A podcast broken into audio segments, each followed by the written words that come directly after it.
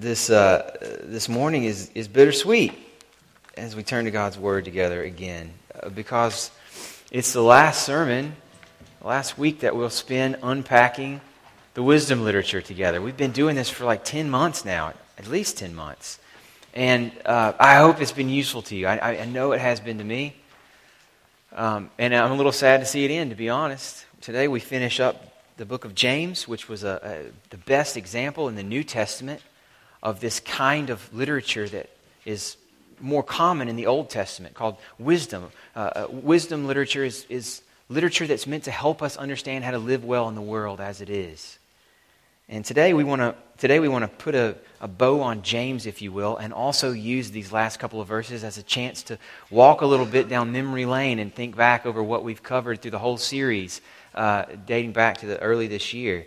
Uh, so, so that's what's on tap for this morning. I'll also say quickly before we get into it that uh, starting next week, we, we will be celebrating Advent and Christmas together. One of our favorite times of year at our church. And this year, for the next three Sundays, starting next week, we're going to be looking at the Psalms to get ready for Jesus. The Psalms are a book of songs sung by Israel about him and ultimately sung by him to his Father and about the, the mission that he came to, to fulfill. So the Psalms are about Jesus. We want to understand that. We want to understand, how. The Psalms are often about longings longings for life, for healing, for light and truth in the midst of darkness and confusion. And Jesus came to fulfill those longings. So we're going to use the Psalms to unpack those longings and get in better touch with them in ourselves so that we can see how Jesus came to fulfill them and celebrate him fully uh, together during this season. So that starts next week. Hopefully, you can be part of it with us. We're also going to be singing lots of Christmas songs, right? Which you guys love. I know that. Um, today, though, we finish James. I want to remind you that this, what we've been saying about wisdom all along is that it's wisdom in the Bible is, is about how to live a good life. It's about how to cope with reality. It's, about, it's, it's, it's, it's a skill for living well in the world as it is, not as we wish it was. So, wisdom is not a set of facts that we master. One analogy we've used before, I'll, I'll just use it again, um, since I'm not going to get a chance to do it for a while, this being the last wisdom series sermon. Uh, wisdom is uh, it's not like a set of facts to be mastered. In that sense, it's not like the tests that you take when you want to get your driver's permit. In Alabama, where I grew up, that was when you were 15 years old. So you'd get a little manual provided by the state with the master facts needed, to, needed by all competent drivers. And you would memorize them. And you know the, the, the, range of questions you could be asked on your test was pretty limited, and it would be multiple choice. The, the facts just had to be there so that when that question came, you'd know what to put down. Wisdom is not like that. You could memorize every proverb in the book of Proverbs and be a fool.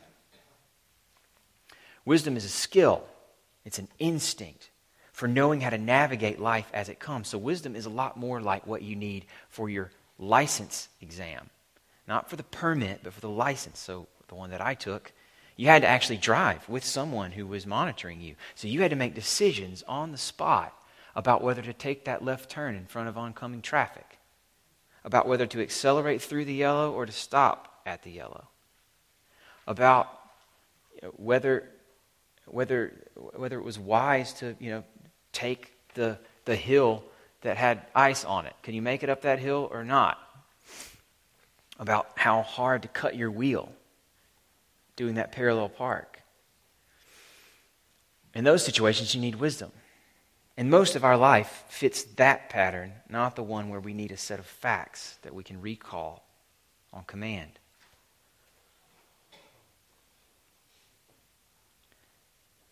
This whole series, this whole year, we've been trying to build up that instinct in each other through our time in the Word. And James, I believe, helps us to put the right point on the series as we come to the end of it. Because what James does in these last two verses is give a set of marching orders to all of us, not just to seek wisdom for ourselves.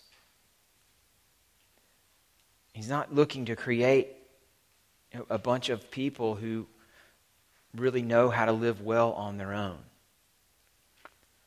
He's looking, and all of wisdom looks to create a community of people who seek wisdom together, who want wisdom for each other, and who know that they won't, that none of them will really ever get there unless they pursue it together. So we're going to look at the last couple of verses of James as a, as a final call to all of us to grow wise together. Wisdom is always a project for community. The last two verses here, uh, James 5 19 and 20, James, James ends his letter by basically encouraging his friends to do for each other what he's just done for them by writing this letter.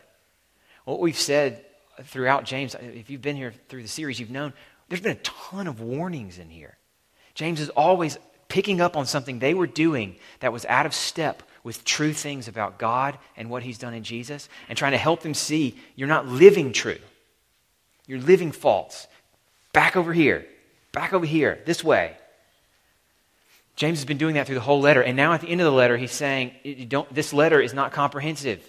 This letter is not a set of facts to be mastered that will give you everything you need to know for everything that's coming for you in your life.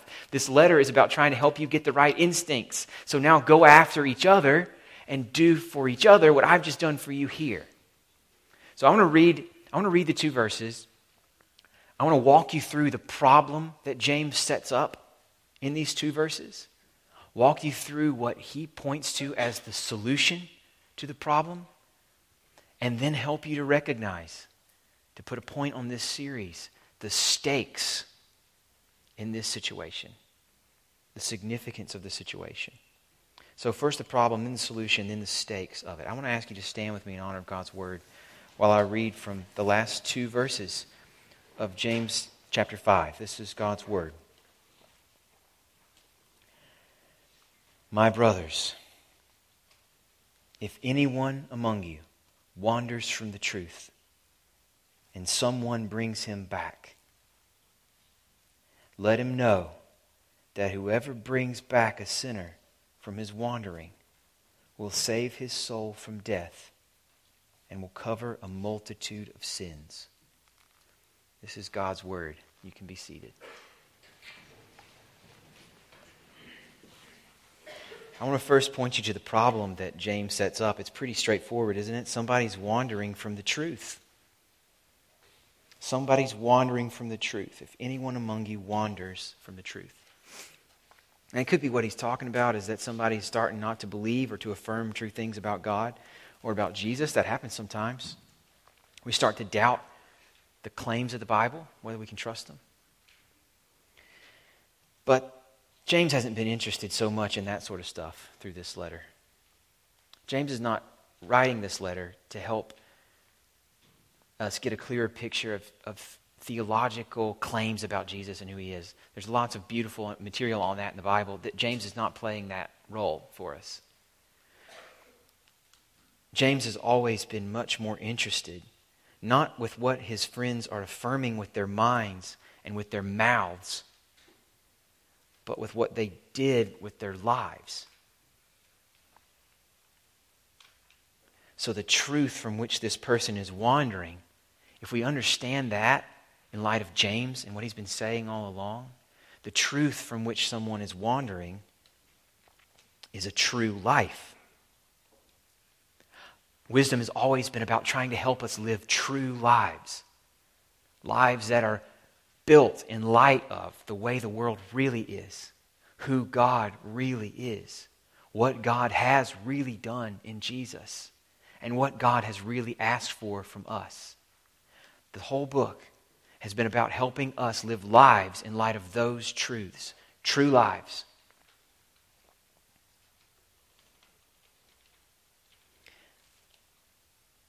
This is a person who has drifted into his wandering, verse 20 says. Another way to uh, translate it, maybe your Bible has it this way, is the error of his ways. James is pointing us back to this, back to what's been his, his concern all along. Not necessarily what you think, what you say you know, but to the error or the truth, the truth or the error of your ways.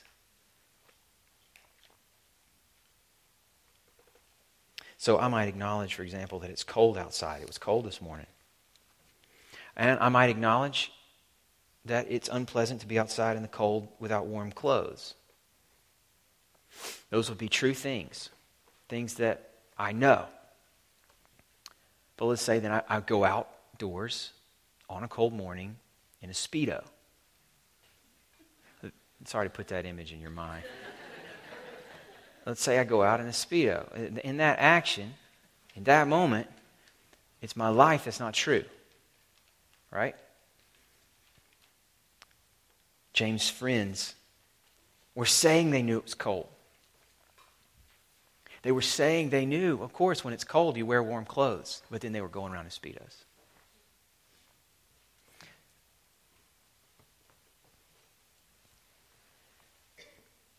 This sort of alignment between what is and how we live has been the point of all the wisdom books we've looked at.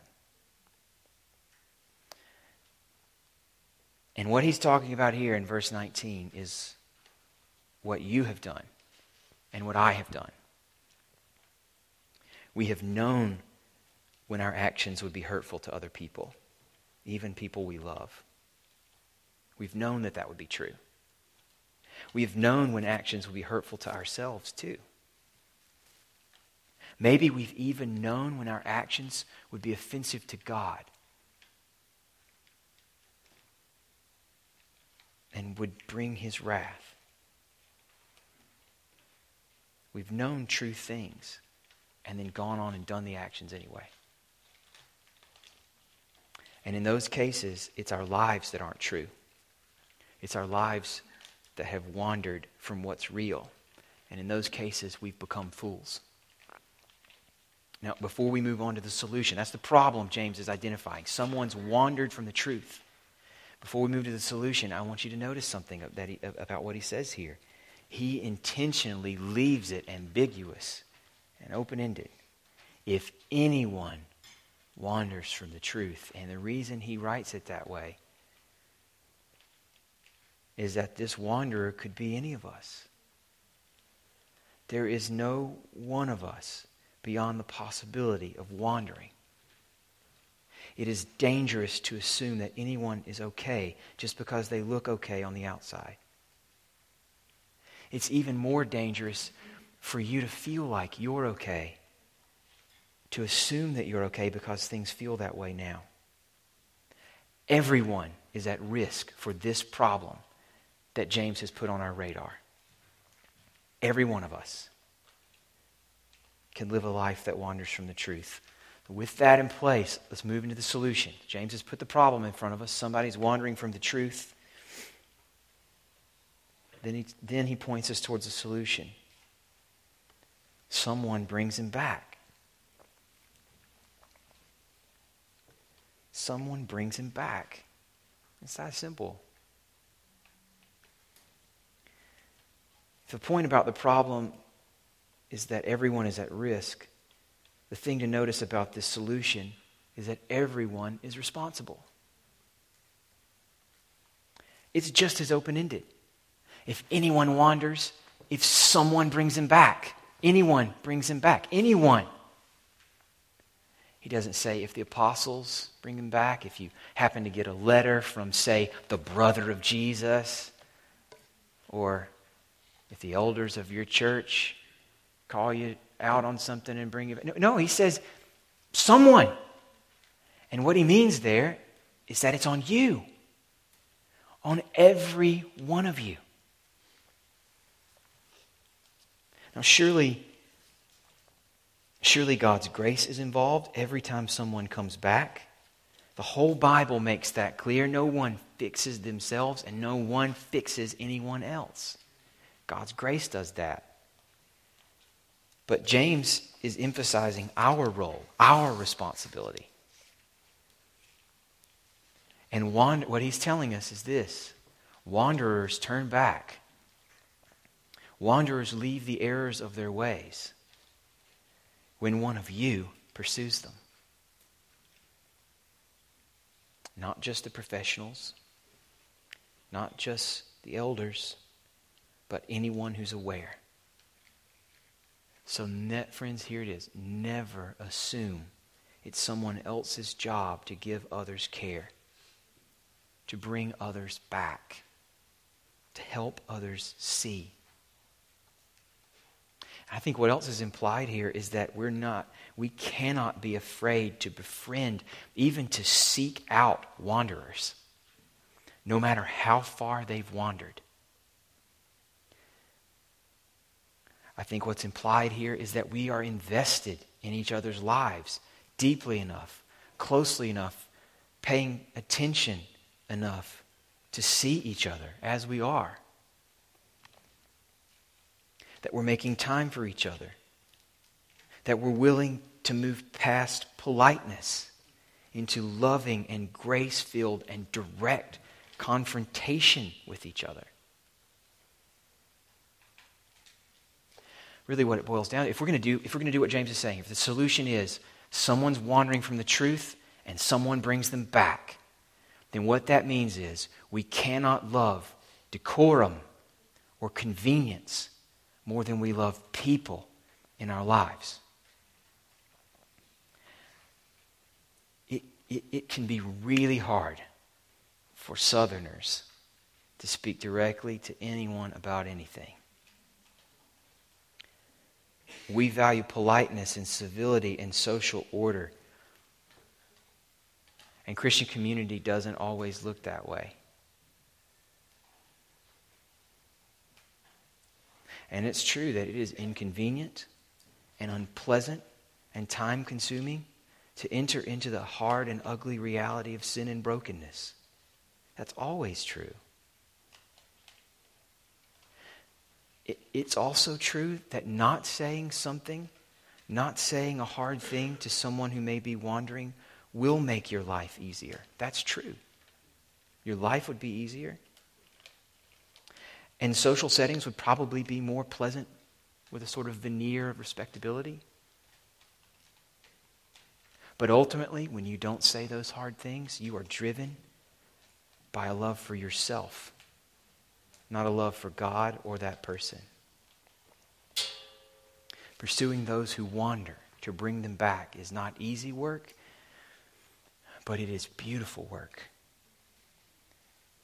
It's worthy work. And honestly, friends, if you want to be with Jesus this morning, it's your work. It is your work. Because anyone with Jesus knows the truth.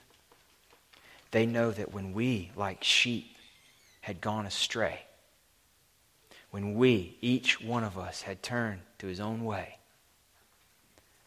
the Lord caused our iniquity to be placed on the shepherd who came to restore us.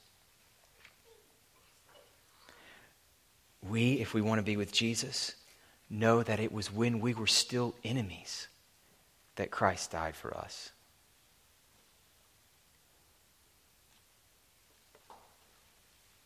We know that God and God alone made a unilateral peace treaty with us through the cross. So to be with Jesus is to be responsible for pursuing wanderers to bring them back. Every one of us is at risk wandering, and every one of us is responsible to bring the wanderers back. There's the problem, there's the solution. Now you need to see the stakes. That's verse 20. What's at stake here? What's at stake as we pursue wisdom? Lives that line up with what's real and true. What is at stake in our pursuit of those lives together? Everything. Everything is on the line. Verse 20 says, Let him know, the one who goes after the wanderer, the one who tries to bring him back. Let him know that whoever brings back a sinner from his wandering will save his soul from death and will cover a multitude of sins. That language is a little ambiguous. It doesn't it's not immediately clear whose soul it is that's getting saved, whose sins are being covered. The context, I think, makes it clear enough that the one who's The one who is saved from death is the one who's brought back. The one whose multitude of sins are covered is the one who's brought back. So, do you see, though, from the image of death and forgiveness on either side, what we see are the stakes. It could go either way. They don't come back, death. Not just physical death, but spiritual death that permeates all of their life now and defines them for eternity. That's on one side. That will happen to those who wander and don't return. On the other side, life. Life that is full and free, a multitude of sins covered. That's on the line. That's possible for someone who returns. So when we pursue each other, when we pursue each other for wisdom, everything is on the line death and life, bondage and freedom, darkness and light, shame, well deserved guilt, or full and free forgiveness.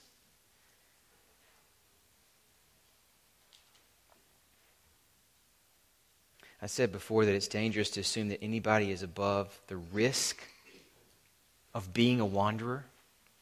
It's also true that it's dangerous to assume anyone is beyond forgiveness and restoration. This verse doesn't leave that possibility for us. There is no one who can't be brought back and covered over by God's grace through a friend who's willing to enter in with them with the truth. And, friends, I want to say before I move on that that means you. No matter what you've done, no matter how far you've wandered, this verse is talking about you. Jesus' first words about his ministry were the promise that he had brought in and would fully establish a kingdom that is fit for everyone who repents and believes in Him rather than in themselves. That promise is for you. Maybe what's kept you back is a belief that you are past saving. Maybe that has actually kept you in the dark. But today is a day for light. If you recognize that whatever the light shines on in your life, whatever is exposed in you, can be covered despite its multitude by the blood of Jesus that never runs dry and that stands for sinners forever. Maybe God is using our time together this morning by His Word to bring you back even now. Maybe what James is talking about is happening in your heart right now. He is bringing you back by His Word. If that's what you're feeling, embrace it. God will save your soul from de- the death that you deserve, and He will cover the multitude of your sins. That will happen for you this morning. James has often echoed Jesus' teaching. It's something we've said over and over again throughout this letter. And it's really hard to read this verse and not think of the prodigal son, the wandering son, who took all the good, all the beautiful things that his father had provided for him and squandered them on a life of pleasure that left him sharing food with pigs getting exactly what he deserved in that moment. His decisions, his foolishness, and rebellion were exposed. But he thought he would give it one last try. With no reason to hope that his father would ever take him back. with every reason to hope he'd get just the opposite. The son who got what he deserved went home to his father. His father sees him coming down the road. And what he sees, what he sees is what he's wanted. What he has longed for. His beloved son coming home. If you've been wandering, you can come home. God will never turn away anyone who comes to him through Jesus. He will reward a life of foolishness with grace.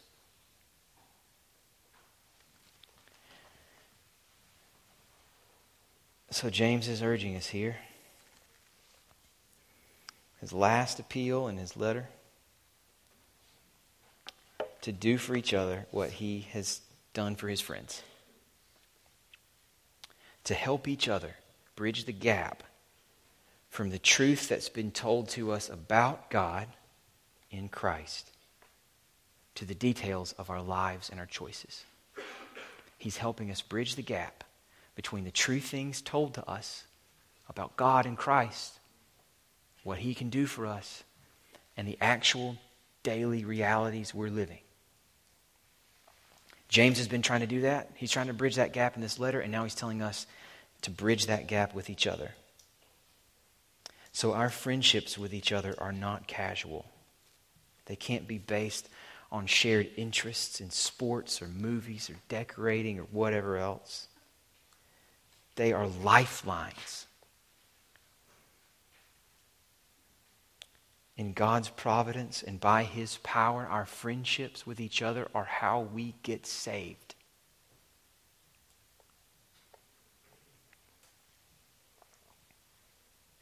So we've got to be what one author called a community of concern.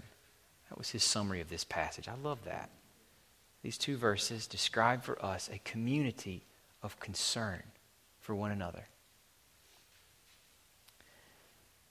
A community where it's normal to give and to seek out and to receive this kind of friendship with each other. if you get nothing else out of today or even out of the series, I hope that you see that this kind of friendship is your responsibility as a Christian. And thanks be to God that He has not left us empty handed. Because everything we've covered in this wisdom series, every bit of it, has been filling up our toolbox for helping each other seek wisdom for bringing back wanderers from the truth. Proverbs was a book all about everything. How do you summarize a book that jumps around not just chapter to chapter, but verse to verse about all sorts of subjects under the sun? You, you summarize it by saying it's about everything. And it's about bringing everything, everything from the choices we make with our money, to the choices we make with our parenting, to the choices we make about our sex lives, to the choices that we make about, about how we're going to pursue our careers and conduct ourselves in the opportunities that God's given us at work. Everything that makes up for life, everything is meant to be brought under the light that shines from God's truth. Everything is supposed to be driven by a fear of the Lord. That was Proverbs to us. Bring him in on everything. So Proverbs is there to help us help each other bring God in on everything. We got to be constantly asking each other asking each other and helping each other ask, what does God have to do with what I'm going through? What does God have to do with what I'm facing? What does God have to do with what I'm wanting right now? What does he have to do with this decision? The point of Proverbs is that everything matters. Everything matters. So we got to seek out each other's input in everything. We've also got Job to fall back on. There's another tool in our toolkit. Job reminds us that we should expect to suffer. that we shouldn't expect to understand it all. But we can trust that God understands, God controls, and God works all things for the good of those that He loves. So we wander from the truth when we doubt that suffering can be redemptive, or at least when we assume that it can only be good if we can understand it. Did you get that? We wander. What kind of wandering from the truth is James concerned about? Well, in the light of Job, he's concerned that we not wander from the truth by believing that suffering can only be redemptive if we can understand it. We wander when we forget that we can worship and enjoy and rest in God for who He is and for what He has promised. Even when the things we would normally look to Him for have been stripped away from us. And we won't remember this when we need it most unless we're pursuing one another to keep each other from wandering from truths that are hard to believe. We've got Ecclesiastes too. We've got that tool to remind us, to remind each other that there is nothing we can do. There's no success in our career that will ever be remembered. There is no pleasure we will ever experience that will ever be enough. There is no thing we can acquire, no amount of stuff we could buy